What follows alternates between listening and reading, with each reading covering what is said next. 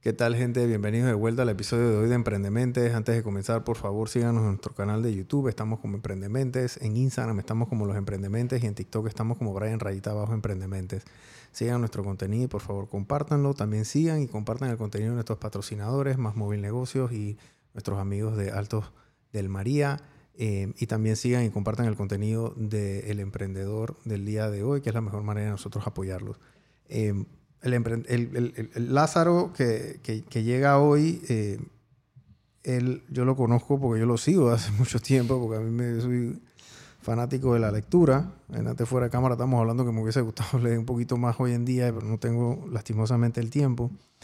Pero eh, tú, tú has hecho que la gente dice que no hay cultura, que en las redes sociales no hay cultura, pero tú has hecho una cantidad de seguidores masiva en tu Instagram hablando de libros y hablando de literatura y de alto nivel, gente. O sea, hay libros que yo digo, yo no soy ya tanto de leer, em, pero tú le das como que esa nutrición cultural a la gente para que comiencen a leer por lo menos los, clásicos, ¿no? O sea, un 100 años de soledad de Gabriel García Márquez, ¿no? Que, que, es una novela, para mí, yo creo que es una de, de, las mejores, que hace mucho, como, como que comienza muchos muchos, años, después. muchos años después, el coronel Aureliano Buendía eh, había de, frente al pelotón de fusilamiento, había de recordar eh, esa tarde remota cuando el papá lo llevó a conocer el hielo, o sea, como una persona, como Gabriel García Márquez se le ocurre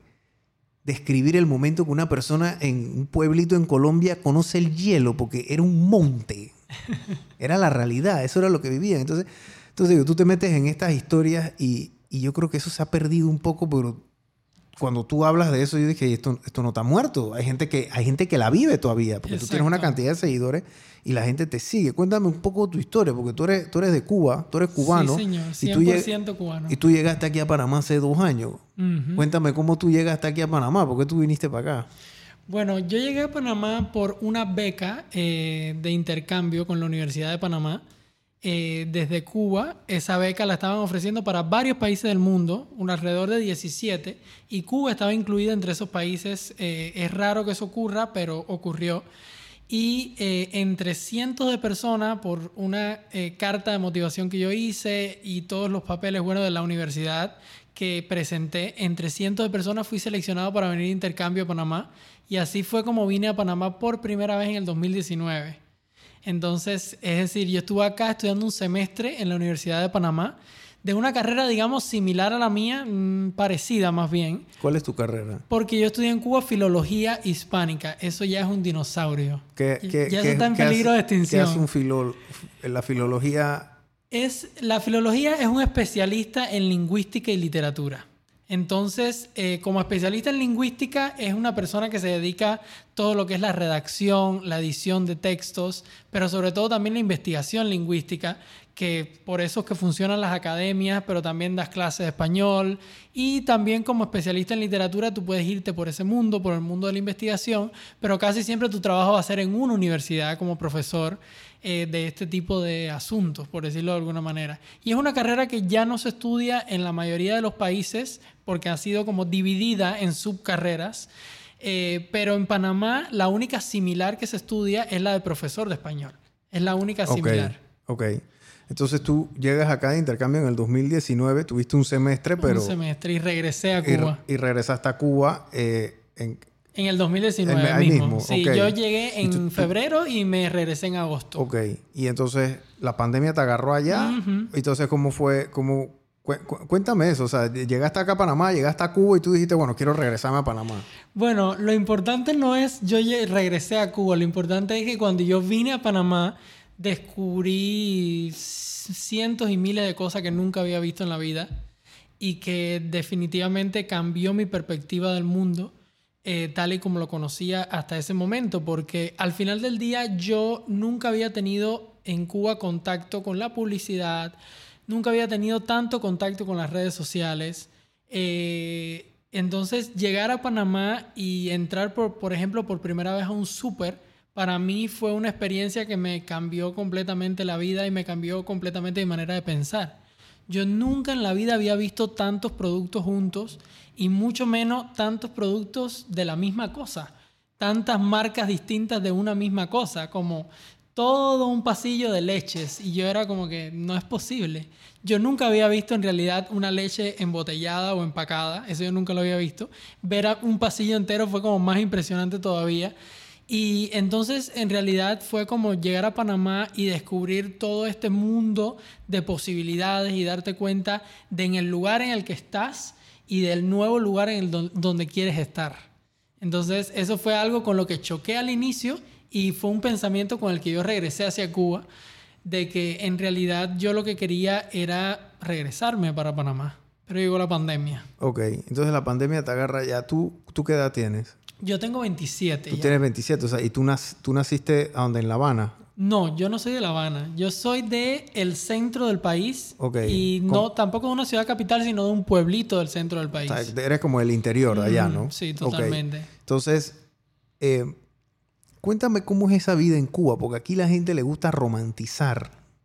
En Panamá, el panameño le gusta romantizar mucho con el comunismo y ese ese, ese, ese estilo de, de, de, lo que ha pasado allá. Y, y, la gente a veces le cuesta un poco porque como no saben lo que no saben, entonces ellos piensan que eso allá es una utopía y que todo está bien, etcétera, etcétera, pero cuando tú escuchas los cuentos de, trabajo que tiene que pasar todo un pueblo en, estas, en estos asuntos, cuéntale, cuéntame qué significa ser un joven allá en Cuba hoy en día. O sea, ¿qué hace un joven allá en Cuba? Porque el tema de las redes sociales está restringida, la internet, todas estas cosas. O sea, ¿qué significa ser un cubano hoy en día ya a tu edad? ¿Qué, qué, hacías tú? Bueno, en mi caso eh, particular, yo leía mucho. Pero en realidad, eh, sí, las personas tienden a romantizar todo este asunto. Eh, la mayoría de las personas que romantizan estos asuntos son porque realmente no lo han vivido, no lo viven en carne propia. Eh, yo no puedo decir que lo que ha ocurrido en Cuba ya casi lleva 70 años. Yo no puedo decir que lo que ha ocurrido en Cuba es completamente negativo o es completamente positivo. Eh, hay muchas cosas que yo, que todos los cubanos hemos vivido, que alguien de afuera nunca las creería de lo malas que son. ¿Cómo qué? Pero eh, hay, hay varias que te voy a comentar ahora, pero también hay cosas que por buenas parecen increíbles.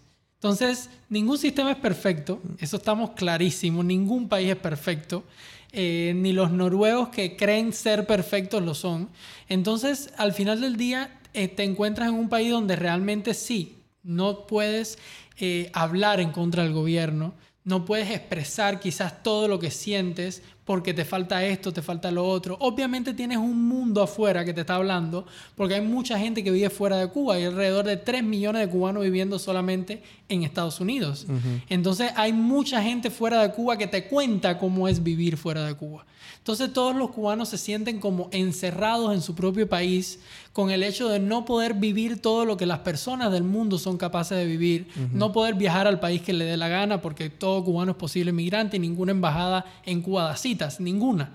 Entonces eh, el cubano es como a expensa de lo que pueda pasar a nivel eh, internacional que le permita salir de una forma u otra de, Cuba. Y yo siento que el sentimiento general en Cuba, y esto es algo de lo que todo el mundo tiene que ser consciente, hasta el propio gobierno o quien sea, es quiero salir de Cuba. Eso es quiero irme de aquí. Eso es como el sentimiento que vive dentro de cada cubano desde que nace hasta que se muere. Y si se muere en Cuba, realmente muere con esa frustración de nunca haber podido ir más allá de Cuba. Y es lo que se le llama, que muchos escritores escribieron sobre eso en Cuba en su momento, que es ese sentimiento de, insularidad. El hecho de estar rodeado de agua por todas partes, de no poder huir a ninguna parte, porque en realidad estás rodeado de agua y a dónde vas a caminar, a dónde vas a andar.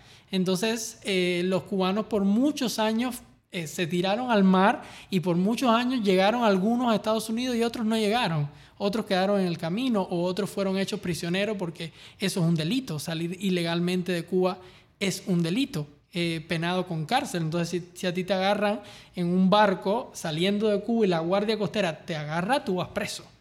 Entonces, porque es un delito salir de Cuba de manera ilegal. Entonces, eh, por mucho tiempo, eh, yo siento que eh, las personas en Cuba resistimos.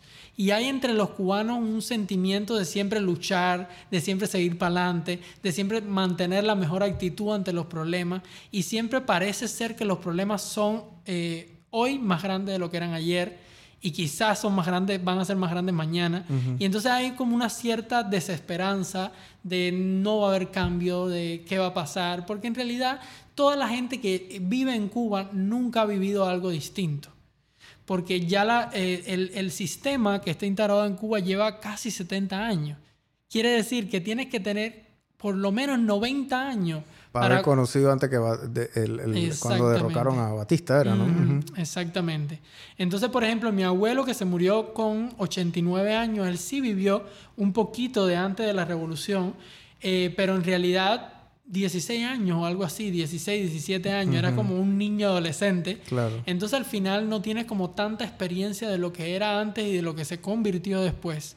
Entonces hay ciertas cosas que en realidad en Cuba eh, mantienen vivo el sistema, porque por supuesto no todo puede ser completamente negativo, no todo puede ser eh, de una manera, eh, yo no puedo decir que yo vivía sufriendo en Cuba. Yo no puedo decir eso porque no es así.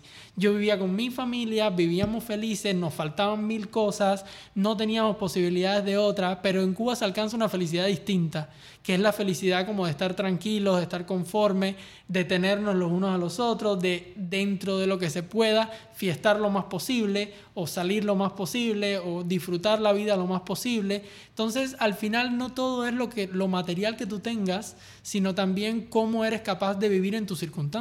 Claro, tú y tus circunstancias. Exactamente. Este, yo, yo nunca he ido a Cuba. Me gustaría ir, siempre digo que quiero ir porque, bueno, me gusta fumar tabaco y el tabaco cubano, como eso no hay ninguno. Eso sí, eso, eh, ahí sí en jugar pelota. Eh, sí, sí, de verdad. O sea, una caja de Montecristo aquí cuesta, no te estoy exagerando, 1.500 dólares. Allá en Cuba la consigues que en 50. O menos. O menos, una locura. Y originales, porque también venden chiviao. Pero sí. Em, yo nunca he ido a Cuba, pero a mí me. Yo hablo con un cubano. Cada vez que yo puedo hablar con un cubano, yo hablo con un cubano. Porque el cubano es una persona extremadamente cultural educadísima. Lee. Yo no conozco ningún cubano que no haya leído. Te leen libros, saben escribir, tilde, coma. O sea, y puede ser una persona que a lo mejor monetariamente no tenga nada y puede ser alguien que esté en la calle, literal. Que esté pasando un momento de escasez, pero ese conocimiento en el cerebro no se lo quita a nadie. O sea, allá el tema de la educación, yo creo que hubo un tiempo que, bueno, yo no sé, me imagino que todavía es así, pero el tema del analfabetismo ahí en Cuba es prácticamente inexistente. Todo el mundo sabe leer, escribir, etc. Eh, me acuerdo una vez que yo conocí un maestro cubano en, Miami y él, él, salió de la isla y, y, todas las historias son como que tienen ese común denominador, ¿no? Como que esa épica, esa ansiedad de buscar algo más, de, tratar de encontrar algo que ellos saben que, no está ahí, pues, pero lo van a encontrar y, tienen que salir de ahí, ¿no? Y tienen que aventurarse y todo el asunto porque es peligroso. Y él llega a Miami y él me dice, mira, este, yo en Cuba como maestro, mi salario eran 6, 7 dólares al mes. que, pero, pero bueno, pero eran otras situaciones, etc. Em, y y, hablar con él, a pesar de que era un maestro como de primaria, me dijo él. Exacto. O sea, el conocimiento de hablar con ese señor era como si estuviera hablando con un doctor de literatura de la Universidad de Harvard, hermano. Ese man sabía de política. Ese man sabía de este estudio de historia, Panamá. El man comenzó a decirme vainas de Panamá, pero con propiedad, hermano. O sea, historia de Panamá. Dije, este man pero es una cosa que es que viene con el arraigo y eso, eso se vive en Cuba. Ahora, esas son las cosas que nosotros tenemos que copiarnos. Exacto. eso, la educación, o sea, es, es, esas cosas de nosotros, desde el deporte, cosas así, o sea, eso tenemos que copiarnos, no, no, no, no de, de, de, lo otro.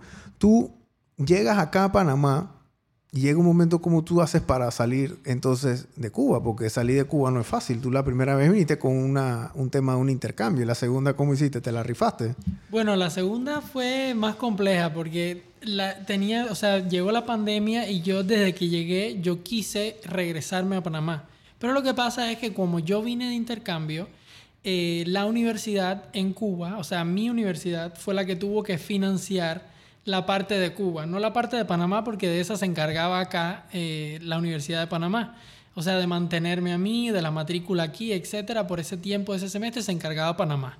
Sin embargo, de la parte de Cuba, que era sacar pasaporte, pagar la visa de Panamá, eh, pagar un seguro de salud que te exigían, eh, todas esas cosas, eso se encargó mi universidad. Entonces, porque obviamente nosotros como cubanos así no podemos afrontar de la nada comprar esto, esto y esto, porque eso son cosas que cuestan en dólares. Y como ese maestro ganaba poco, así mismo gana mi mamá, que es médico con dos especialidades. Entonces, eh, al final del día, eso es algo que afrontó la universidad. Y como era ese pasaporte, me lo dio la universidad cuando yo llego a Cuba en agosto de 2019, a mí me lo retiran en el aeropuerto y ese pasaporte se destruye completamente. Y Panamá me había avisado por cinco años en ese pasaporte para que yo pudiera entrar y salir cuantas veces quisiera durante esos cinco años. Entonces yo tuve que empezar de cero.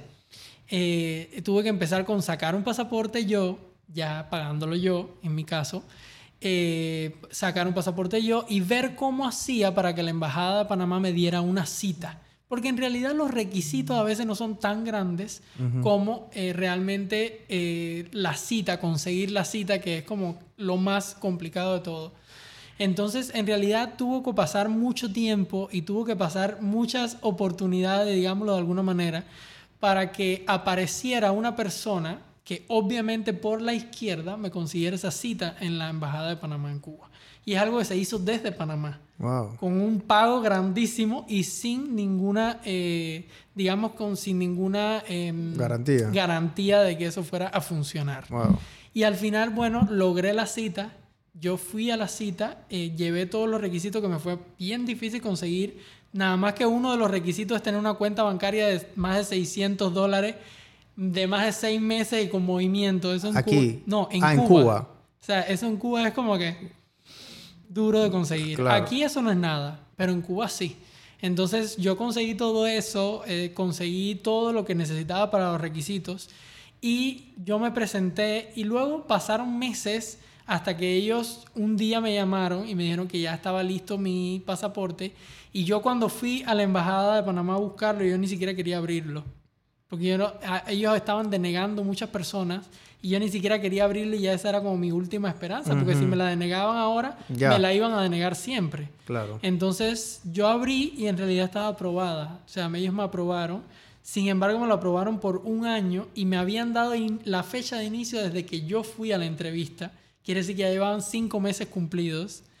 Y cuando yo reviso los vuelos y todas esas cosas para venir para Panamá, todavía estábamos saliendo de la pandemia. Copa tenía dos vuelos nada más semanales de 22 que tenía, pasó a dos. Y entonces todo eso estaba copado hasta el otro año. O sea, ya mi visa se vencía y no habían vuelos. Claro. Entonces ahí fue como que me senté a morir, como decimos en Cuba, me senté a morir y dije, bueno, ya que sea lo que Dios quiera, porque no puedo hacer nada. O sea, no hay otra posibilidad de salir de Cuba que no sea con Copa. Entonces, al final del día dije, tengo que esperar a que Copa abra más vuelos porque no queda otra alternativa. Y eso no pasó hasta noviembre de 2021, que justo faltaba como un mes, mes y algo para que se me venciera la visa, que yo pude entonces eh, conseguir vuelo porque Copa abrió como 10 vuelos semanales y pude conseguir vuelo para venir para Panamá. Y entonces acá en Panamá me tocó prácticamente empezar de cero. A que te renovaran la visa Sí, acá, acá en Panamá tuve que empezar otro proceso migratorio que es el proceso de profesional, porque ya yo vine para hacer mi visa de profesional, yo vine con mis papeles de Cuba, o sea, mis papeles de la universidad que me costaron un montón de plata porque en Cuba todo es gratis hasta que te vas. Cuando te vas a ir, cuando te vas a ir, ellos te cobran todo lo que nunca te cobraron. Entonces, cuando yo fui a sacar todos mis papeles de, de la universidad, me dijeron, ok, todo esto es tuyo, 1.200 dólares. ¡Wow! 1.200 dólares. Tuve que pagar por todos mis papeles de la universidad. Ya ahí pagaron mi carrera, pues. Entonces, eh, en realidad yo vine con todo esto. Fue como mucho sacrificio de todo, de toda la familia, de toda la familia para que conseguir todo lo que yo necesitaba para venir para acá, para pagar todo eso, para venir, etcétera. Y luego acá en Panamá me tocó empezar de cero, pero yo cuando llegué a Panamá por primera vez, la primera vez, yo sentí que Panamá era un país como súper joven. Yo sentí que Panamá era un país como que hay mucho por explorar aquí todavía, hay muchas oportunidades por desarrollar en Panamá todavía. Y yo sentí que yo podía hacer crecer un aspecto de Panamá que veía muy subdesarrollado, que era el aspecto cultural y es porque nadie se había parado a ver lo cultural más allá de lo monetario.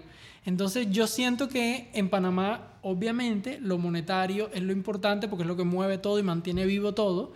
Sin embargo, yo dije, ¿quién se atreve a mantener algo que realmente no te tiene por qué dar dinero inicialmente, pero quién, quién se atreve a desarrollar algo que hace falta aunque no te dé nada? Entonces yo dije, capaz ahí tengo una oportunidad demostrar un poco eh, lo que yo he aprendido en la vida y lo que yo sé y lo que tengo dentro, que al final del día, como dices tú, nadie te lo quita. Entonces yo dije, todo esto que yo he aprendido en Cuba después de tantos años estudiando, después de tantos libros leídos, ¿qué hago yo con todo esto? ¿Qué hago yo con todo esto que tengo en la mente? Si al final del día no puedo hacer más que quizás dar clase en una escuela o una universidad, porque más allá de eso, ¿qué puedo hacer? Entonces, me tocó empezar de cero, pero obviamente yo dije, para empezar a desarrollar todo esto, yo tengo, número uno, que aprender cómo funcionan las redes sociales, que no sabía. Y tengo, número dos, que conseguirme un trabajo que me mantenga vivo en lo que llego a ese objetivo, obviamente. ¿Tú, ahí, en, en, Cuba, tú tenías celular?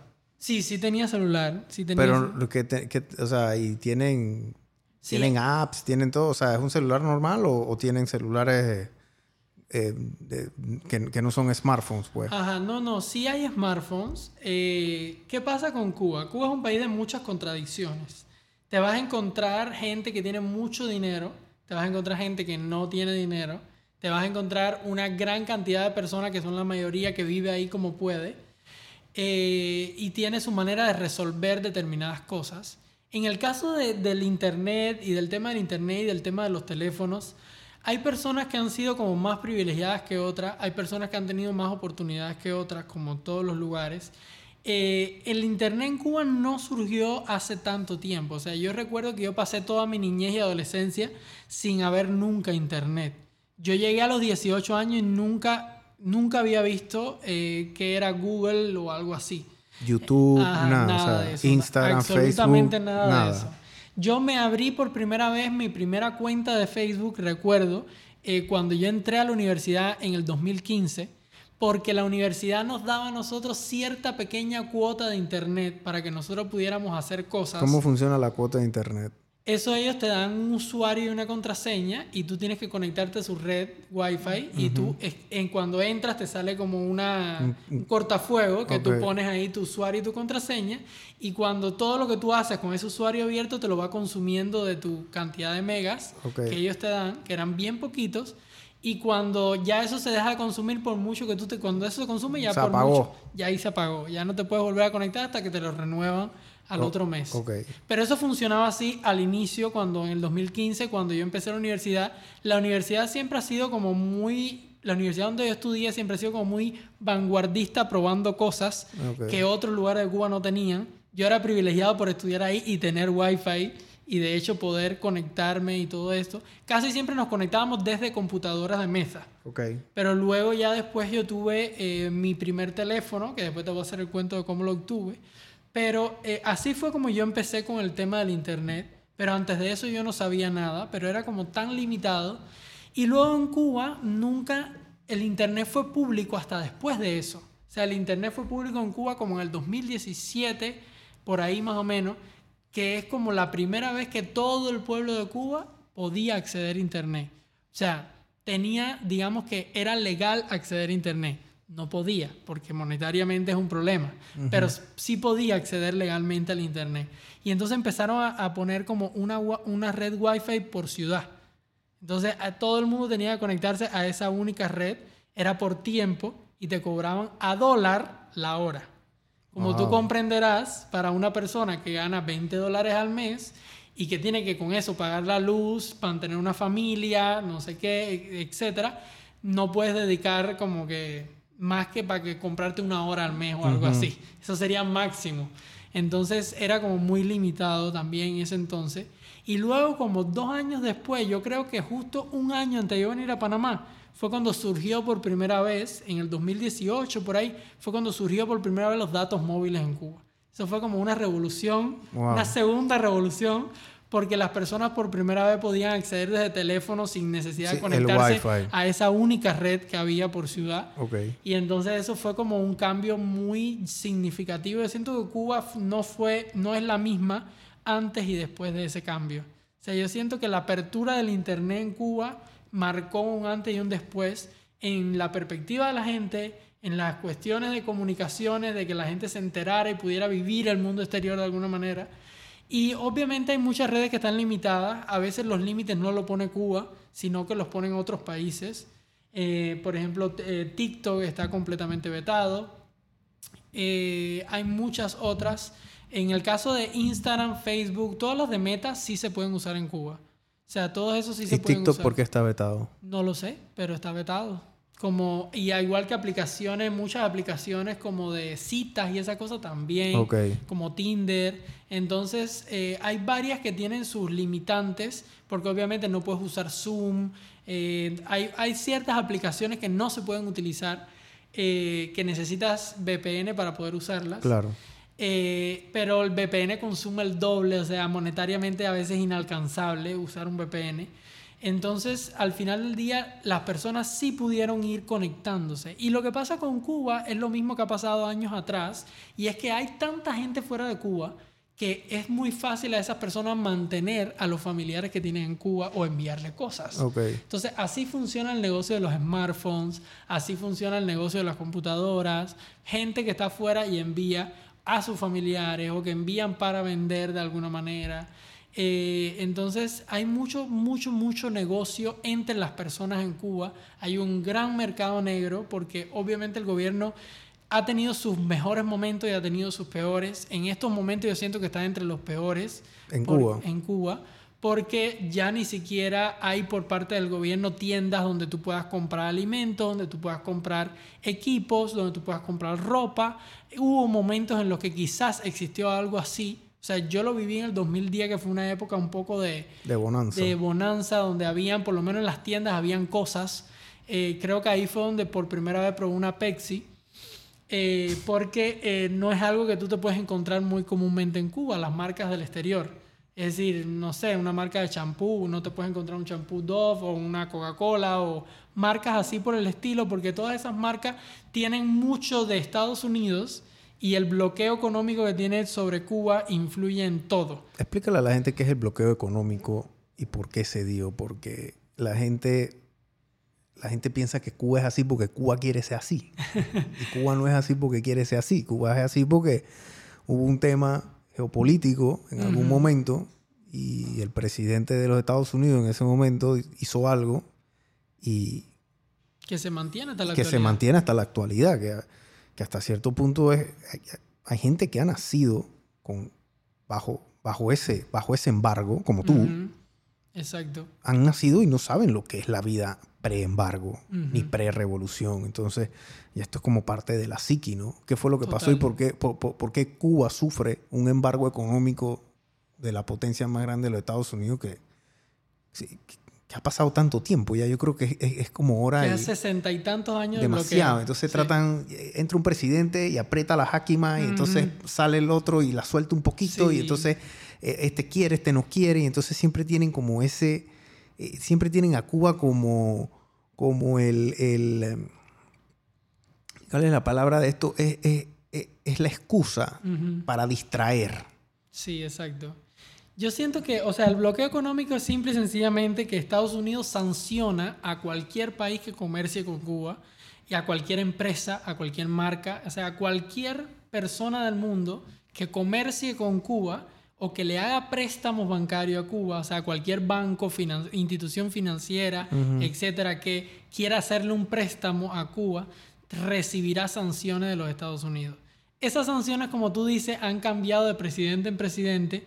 En el tiempo de Obama, que es el tiempo de bonanza que te dije, hubo un arreglo de las relaciones diplomáticas en Cuba y eso hizo que muchas cosas llegaran a Cuba y muchas posibilidades llegaran. En Cuba existió hasta Western Union. Y abrieron una, embajada de los Estados la embajada volvió a abrir. En el malecón, ¿no? Exacto. La embajada volvió a abrir. Eh, hubo determinados cambios, eh, pero el hecho de que existieran empresas internacionales como Western Union fue como que, porque obviamente eh, la gente piensa, pero en Cuba no existe ninguna franquicia internacional. Es decir, en Cuba nunca te vas a encontrar un McDonald's, un Burger King o lo que sea que te vas a encontrar nunca. O sea, no existe ninguna marca internacional en Cuba. Entonces, eh, eso viene por ese embargo económico que tienen contra Cuba, que no solamente influye en todas estas instituciones financieras en el uso del dólar como tal, sino que también influye en que obviamente Cuba no reciba préstamos, obviamente Cuba no tenga dinero, porque si... Y no pueden comercializar. No pueden comercializar. Cuba no puede vender el azúcar. Cuba no puede ni siquiera vender su tabaco como Dios manda. Tienen que venderlo a China y entonces o a Nicaragua o a estos países eh, eh, eh, asociados al, régimen. Y entonces de ahí hacen unas triangulaciones y unas cosas porque... Y, bueno, el embargo se dio porque hubo un tema... Sí, e, el, el tema del embargo unos pensarán que es completamente justificado, porque ¿qué pasa? Eh, al inicio de la revolución, Estados Unidos tenía, como pasaría ahora mismo en Panamá, o sea, cientos de marcas existiendo. Todas las compañías petroleras, Delta, Texaco, no sé qué, todo eso existía en Cuba, toda la industria azucarera, toda la industria del tabaco, toda la industria del ron, Bacardí, por ejemplo, por poner un ejemplo. Eh, no sé, todas las marcas de café, todo, toda la industria cubana que estaba súper desarrollada. Eh, estamos hablando de una época en la que el peso cubano valía igual que el dólar. Entonces era como que tenía un Producto Interno Bruto gigantesco Cuba en ese momento. Y luego cuando triunfa la revolución pasa algo, que es que la revolución nacionaliza todo. ¿Qué significa esto? Que la revolución dijo, aquí no hay propiedad privada. Todo lo que existe es del pueblo. Entonces todo lo que existe es, en cualquier caso, más allá del pueblo, que es como el eufemismo, digamos que todo lo que existe es del gobierno. Entonces pasó de ser un país donde, por ejemplo, yo soy propietario de esta fábrica de Bacardí y de la nada llegaron los militares, me la quitaron, me quedé sin nada.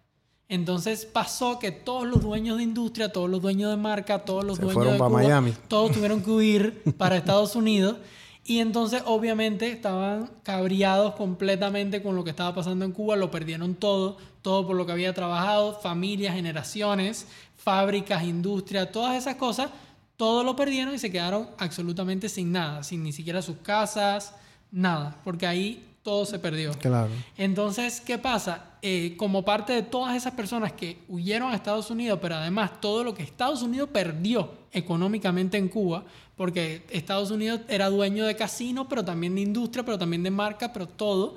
Entonces, por ahí es donde surgió esas sanciones económicas al gobierno, porque ellos dijeron, obviamente, tú nos quitaste a, todo, a nosotros todo, pero nosotros te vamos a quitar a ti todas las posibilidades que tengas. Claro. Entonces fue cuando surgió la alianza con eh, la Unión Soviética y fue cuando surgió la crisis de los misiles en Cuba y todas esas cuestiones que pararon los Avengers, no mentira, pero eh, eh, todo eso hizo que la revolución, por, de cierta manera, sobreviviera durante tanto tiempo, obviamente hasta que se cayó la Unión Soviética, que fue como la peor crisis económica que ha vivido Cuba, que fue en la que yo nací, en plena, yo nací en plena crisis. Y, yo siento que eh, ya después sobrevivió gracias a Venezuela y gracias a Venezuela ha sobrevivido hasta la actualidad.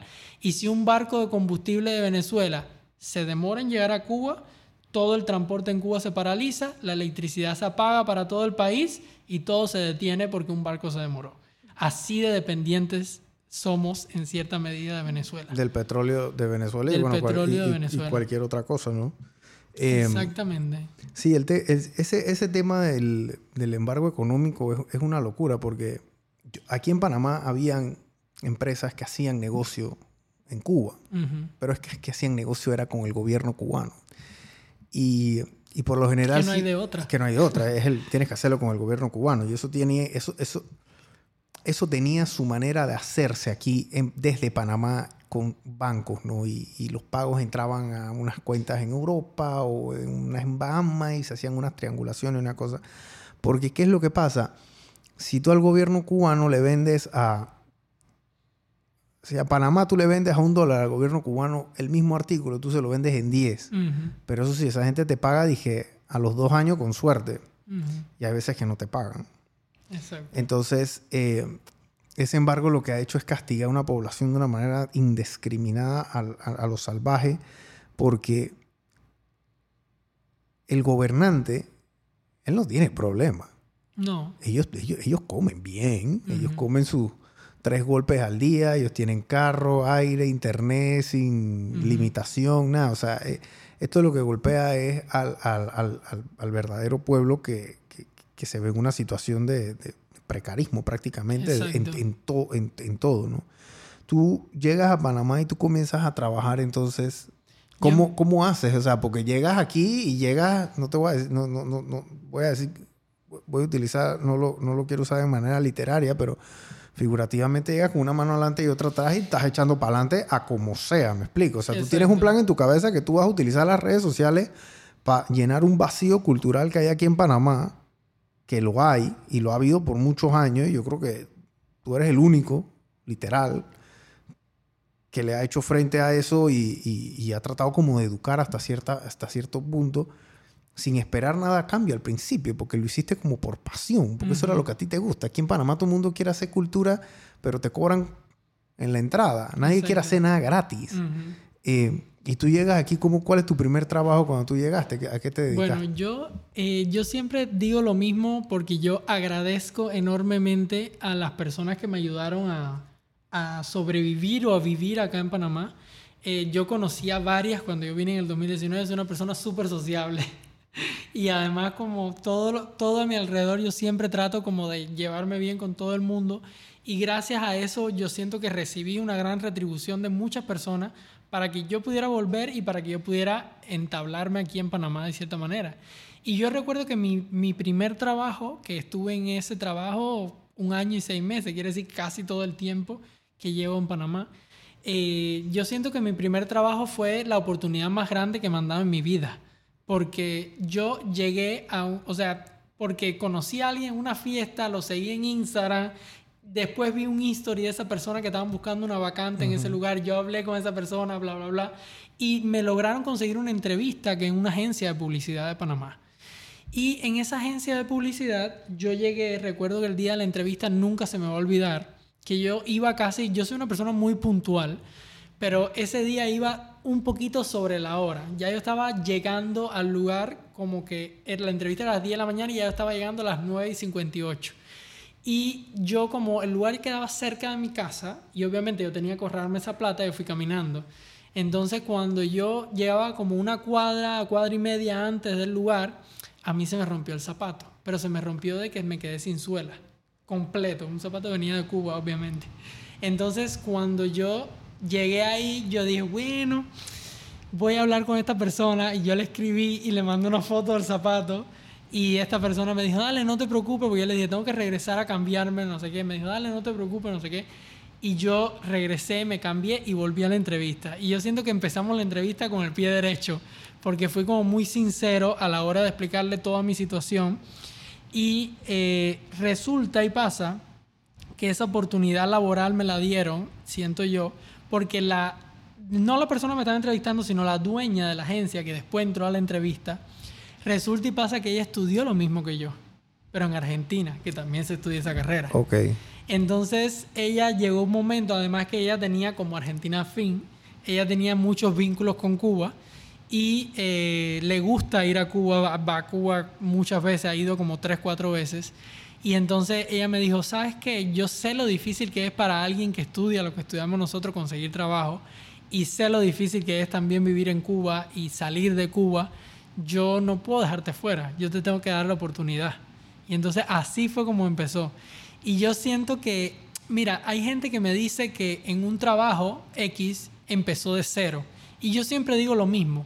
mi cero no era el cero de las demás personas. Totalmente. Yo venía como en menos 100 por ahí. Yo ni siquiera sabía encender una Mac, ni andar con una Mac, ni dónde tenía las cosas.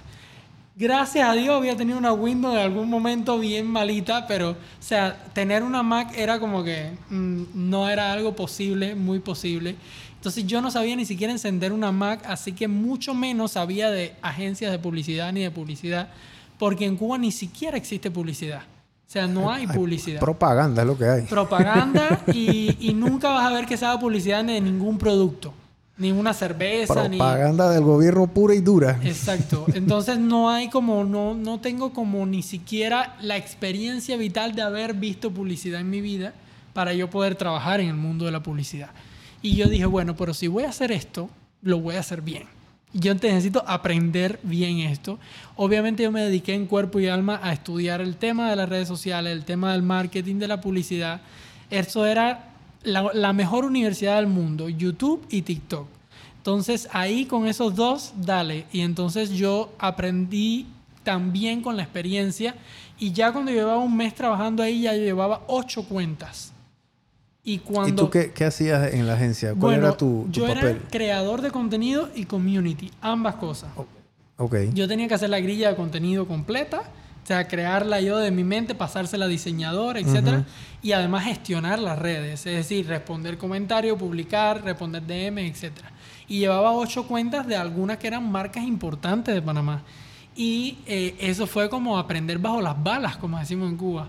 Eso fue como que aprender, pero de que tenía que estar ahí desde las 8 de la mañana hasta a veces las 8, 9, 10 de la noche para poder llevar toda esa carga de trabajo, pero además de realizar mi trabajo tenía que aprender a realizarlo a la misma hora. Entonces era como que un Y no te podías equivocar Un aprendizaje constante. porque te votaban. Exacto. Y fue un año duro, fue muy duro, pero siento que fue un año que me forjó para toda la vida y que yo aprendí demasiado, demasiado, demasiado. Eh, y de hecho, todo lo que yo aprendí fue lo que luego empecé a aplicar en mí mismo. Y también, además de eso, ya cuando llevaba como un año, pasé a ser jefe dentro de la agencia de dirigir un equipo. Wow. Entonces ya, ya yo dirigía como mi propio equipo de diseñadores y de community y yo era más como de estrategia y creativo. Entonces eh, yo digo, bueno, de lo que yo, de donde yo vengo y a donde yo estoy. Y entonces yo siempre trato de ser como muy agradecido con la vida, pero además siempre trato como de alentar a la gente de no quedarse en el mismo lugar, porque uno siempre tiene que aprender algo nuevo. Eh, yo recuerdo que Martí, eh, que es el héroe nacional de Cuba, no sé si lo conoce, eh, Martí siempre decía que uno nunca puede irse feliz a la cama sin haber aprendido algo nuevo ese día. Entonces, dice, él decía como que no aprender hoy algo nuevo es un motivo gigante de estar triste o de sentir tristeza.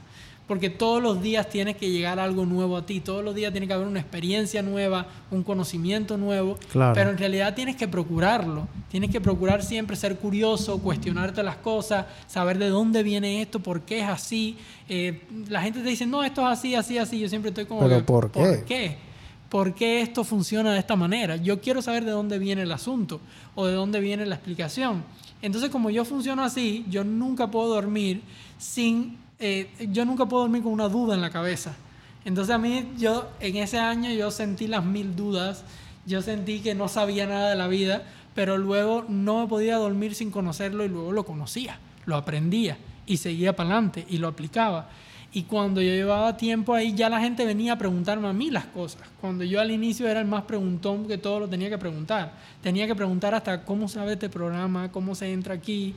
Yo no sabía nada. Entonces, al final después todo el mundo venía a preguntarme a mí. Entonces llegué a ese punto en el que yo dije, bueno, este mundo de la publicidad me gusta y siento que me mantiene al día con muchos asuntos y en dependencia de las cuentas que uno lleve, etcétera, uno va aprendiendo de mundos tan distintos.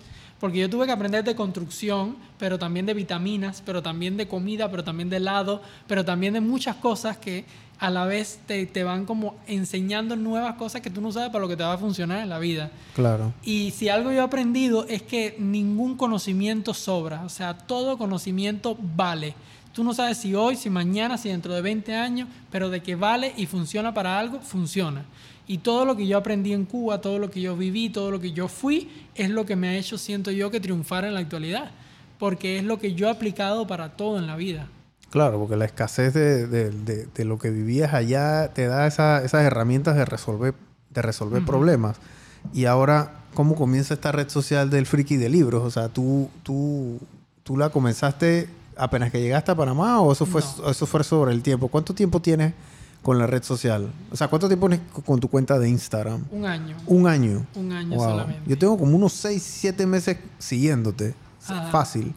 Y y ahora y, tiene, y tú tienes más de 100, 120 y pico mil de seguidores, ¿no? Sí. ¿Y, la, ¿Y son todos aquí en Panamá o son regionales? No, o sea, hay un gran por ciento de Panamá. Es algo que al inicio a mí me asombró mucho, el saber que sí... A mí también, me está asombrando. Exacto, el saber que sí hay personas que le interesa leer, que sí hay personas que por lo menos le gusta escuchar del tema eh, y que por lo menos le gusta eh, saber todas estas cuestiones como para no estar desinformado de alguna manera. Eh, es al inicio algo que me, que me, que, sea, me causó gran impresión. Obviamente también tengo unos miles de seguidores de México, de Colombia, de otros países como Chile, Argentina. Sí me sigue gente de muchos países, pero, pero un gran por ciento de mis seguidores son panameños. Y entonces eso como que a mí me alentó mucho al inicio a seguir haciendo cosas porque yo siento que eh, sin demeritar ni nada por el estilo, porque esto no es una crítica, pero yo siento que el pueblo panameño está muy necesitado de, de, alguien que les dé este tipo de contenido. Demasiado, muy necesitado. Yo, yo, yo, hago, yo hago contenido y a veces meto temas financieros y, y me, las preguntas que me hacen, o sea, a veces eh, la ignorancia en general del tema financiero es tan crítica. Y si tú no tienes cultura, no te va, no es que no te va a pasar nada. Obviamente vas a vivir inculto. Pero si tú no tienes educación financiera o conocimiento financiero y cometes un error financiero, tú vas a tener consecuencias el resto de tu vida porque tienes que pagar la deuda o tienes que hacer el asunto. Y esas son cosas que no, no, en Panamá hay un gran vacío en eso. Eh, y pareciera que, y pareciera que, bueno, no lo voy a hacer porque a la gente no le interesa. Y es totalmente al revés. Es que a la gente no le interesa porque no hay nadie haciéndolo. Pero cuando tú lo comienzas a hacer, entonces te das cuenta que, hey, si hay gente que lee, Aquí en Panamá me acuerdo para la invasión, yo estaba chiquito, tenía como 5 o 6 años, pero esto es historia patria. Cuando hubo la invasión en Panamá, hace 20 y pico de años, hace 30 años, 30, no, 32 años creo, 32, 33 años, fue la invasión, eh, hubo mucho saqueo aquí en la ciudad. ¿Tú sabes cuál fue el único negocio que no saquearon? ¿Tú sabes cuál fue el único negocio que no saquearon? Me imagino que las librerías. Las librerías no las saquearon. Fue el único negocio aquí en Panamá que no saquearon. Y la gente pensaba que era relajo. Y era verdad. Saquearon todos los supermercados, tiendas de ropa, los electrodomésticos. Las librerías ni las tocaron, brother. Nada. Díselo, ey, nada. Y eso, o sea, eso dan ganas de reírse y después llorar cuando te pones a ver que el por qué nadie se va a robar un libro, pues, ¿me explico? Eh, porque no es que no se lo van a robar porque no tiene valor, es porque nadie lo iba a comprar o no estaban en ese tirijala, qué sé yo. Pero em, tú, adicional al tema de los libros, también haces lo que es tu profesión. Cuando haces estas como, me imagino que te manda la gente, dice, oye, ¿qué, qué, por qué se dice esto? ¿Por qué no se dice lo otro? Em, y hubo una que a mí me causó mucha curiosidad, fue cuando tú dijiste que uno iba no iba para arriba subiendo, una cosa así, era como que no ah. estaba mal dicho, pero tampoco es que, porque la gente dice, ay, no, que ibas a subir bajando, que no sé qué, o sea, entonces tengo una gente, gente que le gusta corregir, ¿no? Para todo. Pero cuéntame por qué eso es, porque tú le explicaste en ese momento a mí, la verdad es que se me ha olvidado, pero eso tiene su, punto técnico, que tú le explicaste muy bien. Sí, lo que pasa es que eh, ese yo siento que fue uno de los videos más virales y más polémicos que yo tuve que es el que hablaba de este tema, porque ¿qué pasa? A mí hay mucha gente que muchas veces porque me, no me conoce eh, en la calle o en cualquier lugar o lo que sea, y muchas veces conociéndome, me corrige mucho. Entonces yo, yo no soy perfecto, obviamente, yo puedo llegar a cometer errores, eh, pero yo estudié esto cinco años, yo estudié la lengua cinco años, o sea, es muy raro que se me vaya un error en cuestiones de lengua, en cuestiones de escritura, puede pasar como a todo el mundo, pero es muy raro. Entonces puede que se me vaya un error de otro tipo, de contenido histórico, lo que sea, porque eso sí, puede, miles me pueden pasar. Pero con respecto a la lengua es muy raro de que, yo hable como algo mal o algo incorrecto eh, a sabiendas, pero la gente aún así me corrige. O sea, la gente tiene valor y eso me gusta porque me gusta que se cuestionen la lengua. Me gusta que me cuestionen a mí también para yo poderle dar una explicación después. Pero en ese caso es porque muchas personas me corrigieron en determinado momento porque yo digo subir para arriba y bajar para abajo y entrar para adentro. Yo lo digo. Y la gente me dice, pero ¿por qué? Eso está mal, ¿para dónde vas a salir? ¿Vas a salir para adentro? ¿Vas a, subir para abajo? No sé qué. Bueno, eso tiene su explicación. Eso es lo que se le llama en la lingüística el pleonasmo. Es decir, cuando tú usas una especie de reiteración o redundancia, para llamarlo por su nombre, pero la utilizas para dar énfasis, o sea, para enfatizar que estás entrando para allí, para para adentro, pero para este adentro.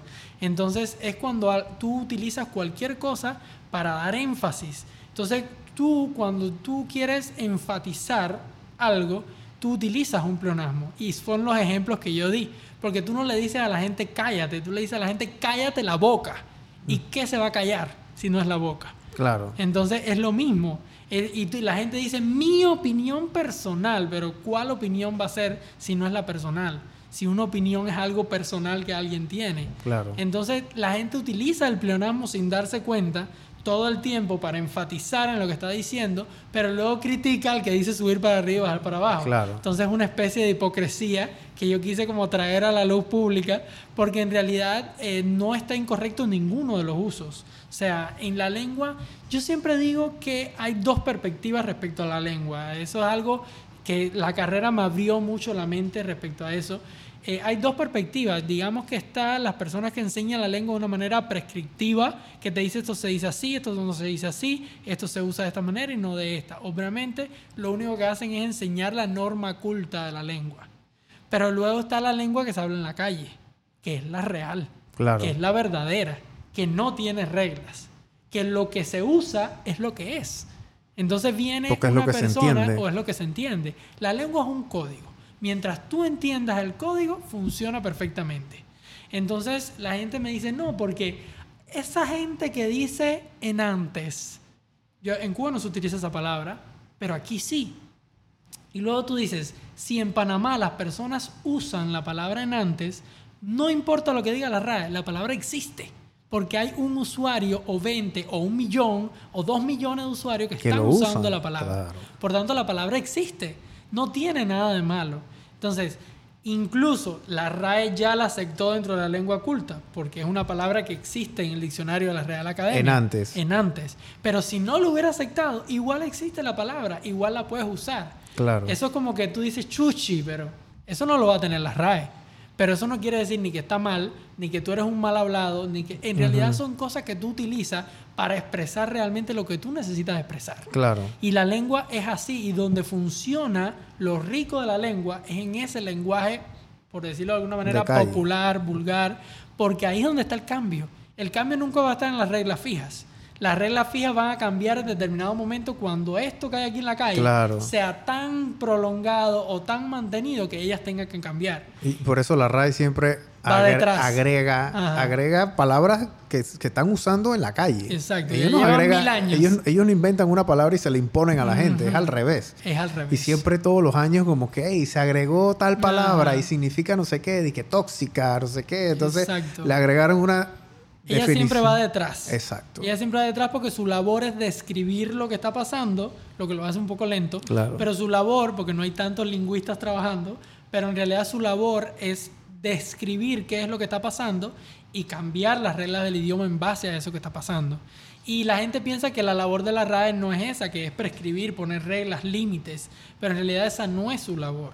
Su labor va a ir detrás de la lengua diciéndote qué es lo oculto y qué no es lo oculto. Entonces, en ese sentido hay una cuestión ideológica importante, porque la lengua funciona ideológicamente como todo en la vida, y a la hora de tú, la gente dice, no, porque esto que aparece en el diccionario es algo, un significado neutro. No, todos los diccionarios, como todos los lingüistas, como todas las personas que escribieron esos libros, tienen una ideología, tienen una manera de pensar, tienen eh, determinadas cosas que hacen que esa definición sea de esa manera.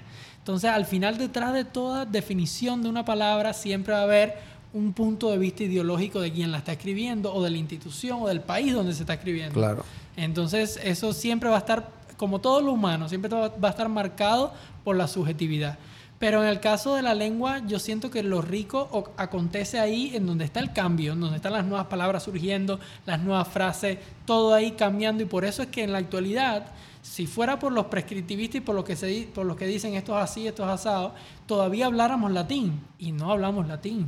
Es correcto. ¿Por qué? Porque la gente que hablaba latín habló tan mal el latín que cambió de lengua. Y el español que hablamos en la actualidad no tiene nada que ver con el que se hablaba un siglo atrás u otro siglo atrás. Hay palabras que ya no se usan tampoco. y, la manera de, o sea, la morfología, el léxico, todo, todo, la forma de estructurar la frase, todo ha cambiado. Yo recuerdo que nosotros, cuando estudiamos historia de la lengua, tuvimos que analizar documentos del siglo XVII, del siglo XVI, todos esos folios que se conservan en archivos y cuando nosotros analizamos no entendíamos nada, nada, porque no habían hasta letras distintas. Y, y, no solamente las letras, sino la manera de las palabras, ninguna es igual a la actualidad. Entonces la lengua cambia demasiado de un siglo a otro, cambia demasiado de una década a otra. ¿Sabe cuántas palabras surgieron después de que llegaron las computadoras o el Internet al mundo? O sea, cuántas palabras nuevas surgieron, cuántas otras se dejaron de usar, porque ya la gente dice como que, ya la gente dice como que me reinicié cuando, tiene, cuando se duerme y tiene una siesta. ¿Por qué? Pero eso viene del lenguaje informático. Antes no se decía así. Porque, ¿Por qué? Entonces, al final del día, el, el hecho de usar la palabra cancelar o la palabra reiniciar o muchas otras palabras que vienen de esto, del Internet, ya tú dices, la lengua cambia mucho de una época a otra. A veces de un año a otro surgen demasiadas cosas. Y la RAE va un poquito lento agregando todo eso. Va poco a poco. Va poco validando si en efecto es una palabra. El tema de la escritura hoy en día para mí es algo crítico. Yo te confieso que yo, cuando yo estaba en la escuela, yo, no, yo, odiaba español. O sea, yo lo detestaba, de verdad que lo detestaba. Em, porque yo mi primera lengua no fue el español, fue el inglés. Y entonces yo aprendí español fue después, Y me costaba el tema de la escritura, más que todo era la, gramática, ¿no? El tema de la tilde, el gringo no usa tilde para nada. Eh, pero acá hay tilde y entonces eh, las palabras este, las palabras que se decían igual y parecían otras y entonces a mí me confundía mucho y yo tuve una maestra una profesora en secundaria o sea la profesora Marvis de Jaén y ella, cuando hacías un ejercicio, por cada falta ortográfica te bajaba dos décimas. Mm. Entonces tú ibas en cuatro y yo sacaba, dije, 15 errores ortográficos. Ahí quedaba, dije, en uno. O sea, ya estaba ello, era fatal. Y ella, eh, me acuerdo que ese año le dimos el Quijote, el primero. Y entonces, este, teníamos que hacer el ensayo y leer la cosa y me gustó mucho y después, bueno, después leímos otro botón de historia de, de Cervantes Saavedra em, y no me gustaba. Y ahora de viejo, ahora de grande, ya más adulto, después que cuando, cuando entré a trabajar en el banco me di cuenta que la redacción era, era lo que iba a determinar cómo yo hablaba porque si yo sabía escribir de una manera precisa y concisa el crédito que estaba presentando, yo lo podía decir en mi cabeza y lo podía modular. Claro. Y así mismo hoy en día es, el contenido que yo hago. Posiblemente tú lo haces también igual. Escribes un poquito, escribes un guion y en base a ese guion te basas. ¿Me explico? Eh, puedes escribir 25 guiones y hacer 25 grabaciones el mismo día y sales de tu contenido. Entonces, lo que yo le quiero decir a la gente es que para ustedes hacer buenos guiones, y hablar bien en público, tienen que leer. Hay gente que no lee, no saben leer. Yo, a mí me cuesta mucho entablar conversaciones con gente que no tenga una lectura porque yo les pregunto algo o a veces yo mismo hablando, eh, no sé, yo como yo soy muy fanático de Ga- García Márquez, a veces cuando algo es nuevo en un lugar y alguien se sorprende por algo que es a lo mejor básico, eh, yo digo, oye, llegó Melquiades a Macondo, entonces la gente no sabe que la gente no sabe quién es Melquiades, ¿me explico? Melquiades, Melquiades era un gitano que llegaba a. Macondo y entonces siempre llegaba con una cosa nueva, pues. Una vez llegó con un, invento nuevo y entonces, entonces, o sea, entonces la gente, el que, el que conoce de literatura se echa a reír como tú acabas de hacer. El que no conoce de literatura se queda así como que chateando, viendo el celular. Entonces ya, ya yo sé, hey, por lo menos hay una persona que ha leído algo, ¿no? Entonces, y así mismo, ¿no? Entonces, y, y- y así tengo otro pocotón de, de- de- de analogías que uso, pero yo me doy cuenta que le cuesta mucho a la gente hoy en día escribir Ujú. porque no tienen sustancia. Las palabras que usa a veces son redundantes o utilizan... Yo, tuve un, maestro- un profesor de literatura en inglés que me decía uno nunca usa very. Ujú. Very good, muy bueno. O sea, o es bueno o no es bueno. O sea, pero por- o sea, la palabra muy la usan mucho. Claro. Es muy grande. Ves decir, oye, es enorme, es lo que sea. O sea, el vocabulario cambia y es porque la lectura no ha sido parte de hoy en día. Yo creo que ya los pelados, yo no sé, yo no sé cómo están las escuelas hoy en día, pero en mis tiempos había que leer, tú tenías que ponerte a leer. Eh, me acuerdo que nosotros los dimos los dos Quijotes, Ujú. el 1 y el 2, Sí. y, y yo pregunté, pero ¿por qué hicieron el 2? ¿Por qué hicieron el 2? Y entonces la maestra me echa el cuento, ¿no? Me dice que no, lo que pasa es que eh, cuando Saavedra termina el primero, comenzaron a salir los falsos Quijotes, ¿no? Entonces comenzaron a hacer como secuelas. Sí. Y de ahí en adelante yo me di cuenta por qué el bueno de la película se tiene que morir. Porque ya no puede haber más películas. O sea, ya tienes que darle una, un fin a esa épica. ¿no? Ya se acabó la historia. Finito. Ya. Entonces tienes que seguir con otra cosa después de otro lado. ¿no? No puedes, tener- no puedes una historia para siempre. Entonces, todas estas cosas, tú sabes, uno las echa porque yo cuando trato de hacer, y les echo todo este cuento, gente, para que sigan a Lázaro en la red social de él y se dan cuenta de que la lectura es algo que es muy enriquecedor. Ujú. O sea, leer un libro a veces cuesta porque hay gente que le cuesta concentrarse. Sí. Pero uno comienza por 15 minutos. 15 minutos al día. 15 minutos al día y ya después tú vas por 20 y ya después tú estás leyendo un libro dos horas y no, te, no puedes dejar de leerlo. Pasa, a mí me ha pasado.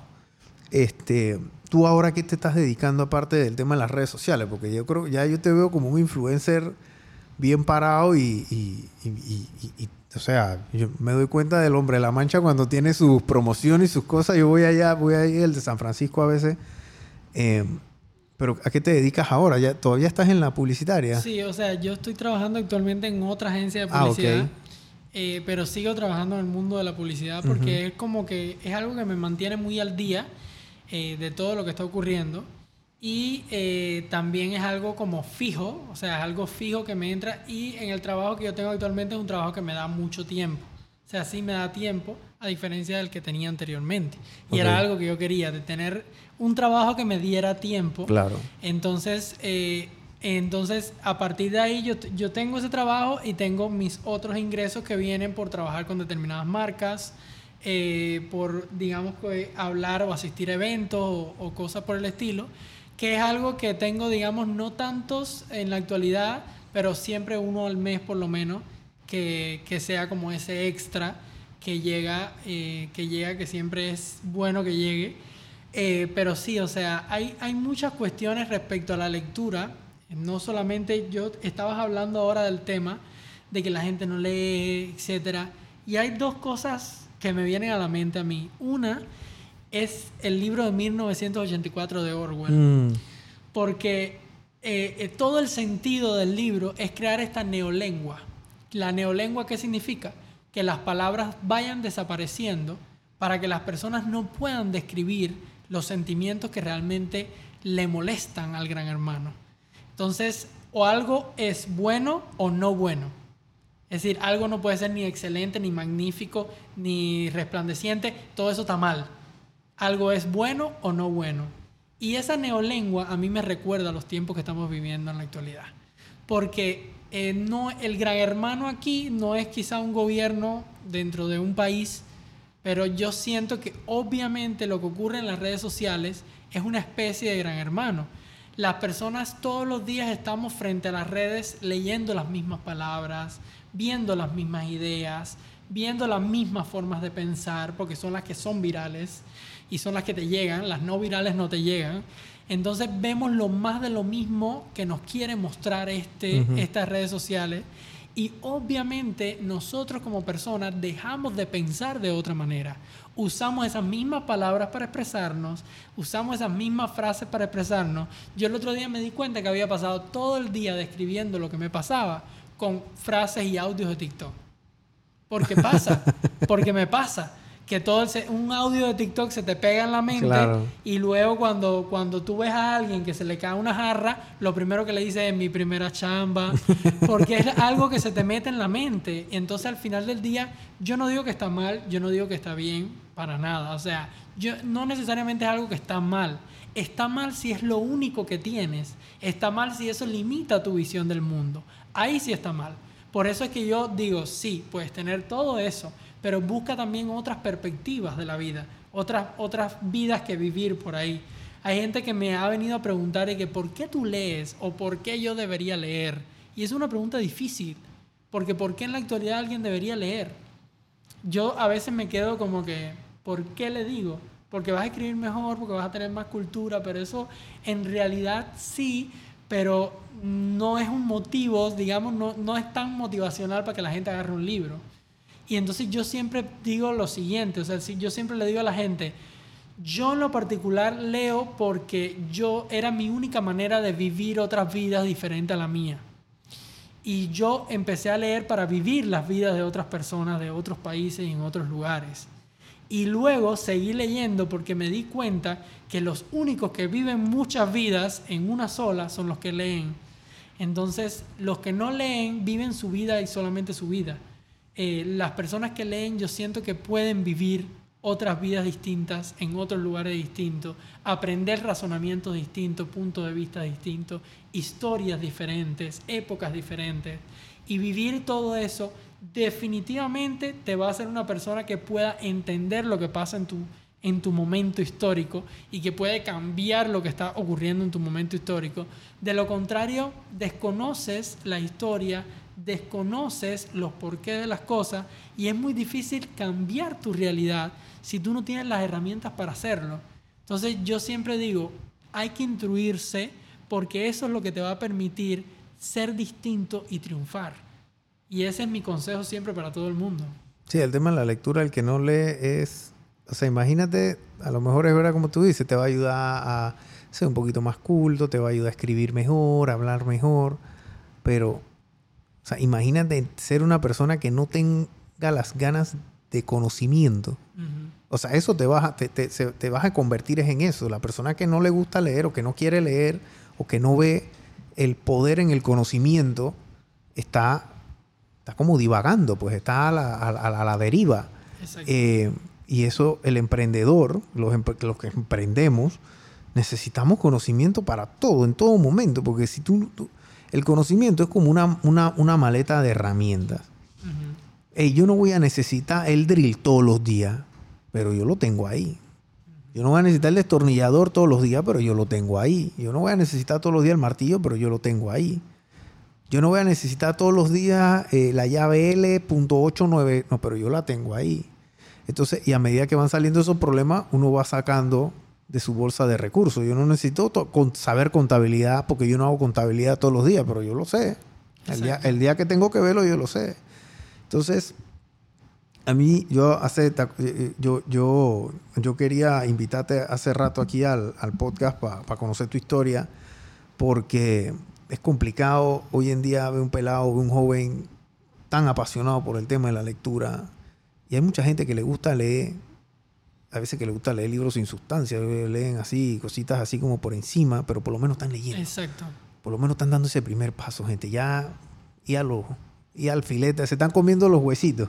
Y ahí al filete ya están ahí, ya, están cerca, me explico. Pero hoy en día es complicado, la gente no le gusta, no le gusta leer y, y, eso se demuestra mucho. Yo aquí eh, eh, a veces tengo que leer cosas que me mandan o tengo que revisar o a veces una descripción, imagínate, hacer una descripción de, de, de- para un copy o de YouTube, etcétera, o sea, contar la historia de, inclusive en- cuando yo hago las entrevistas trato de contar una historia, obviamente no es la mía, trato de, es de escuchar la tuya y como ir guiando al, al- al- al- al usuario, al que nos ve.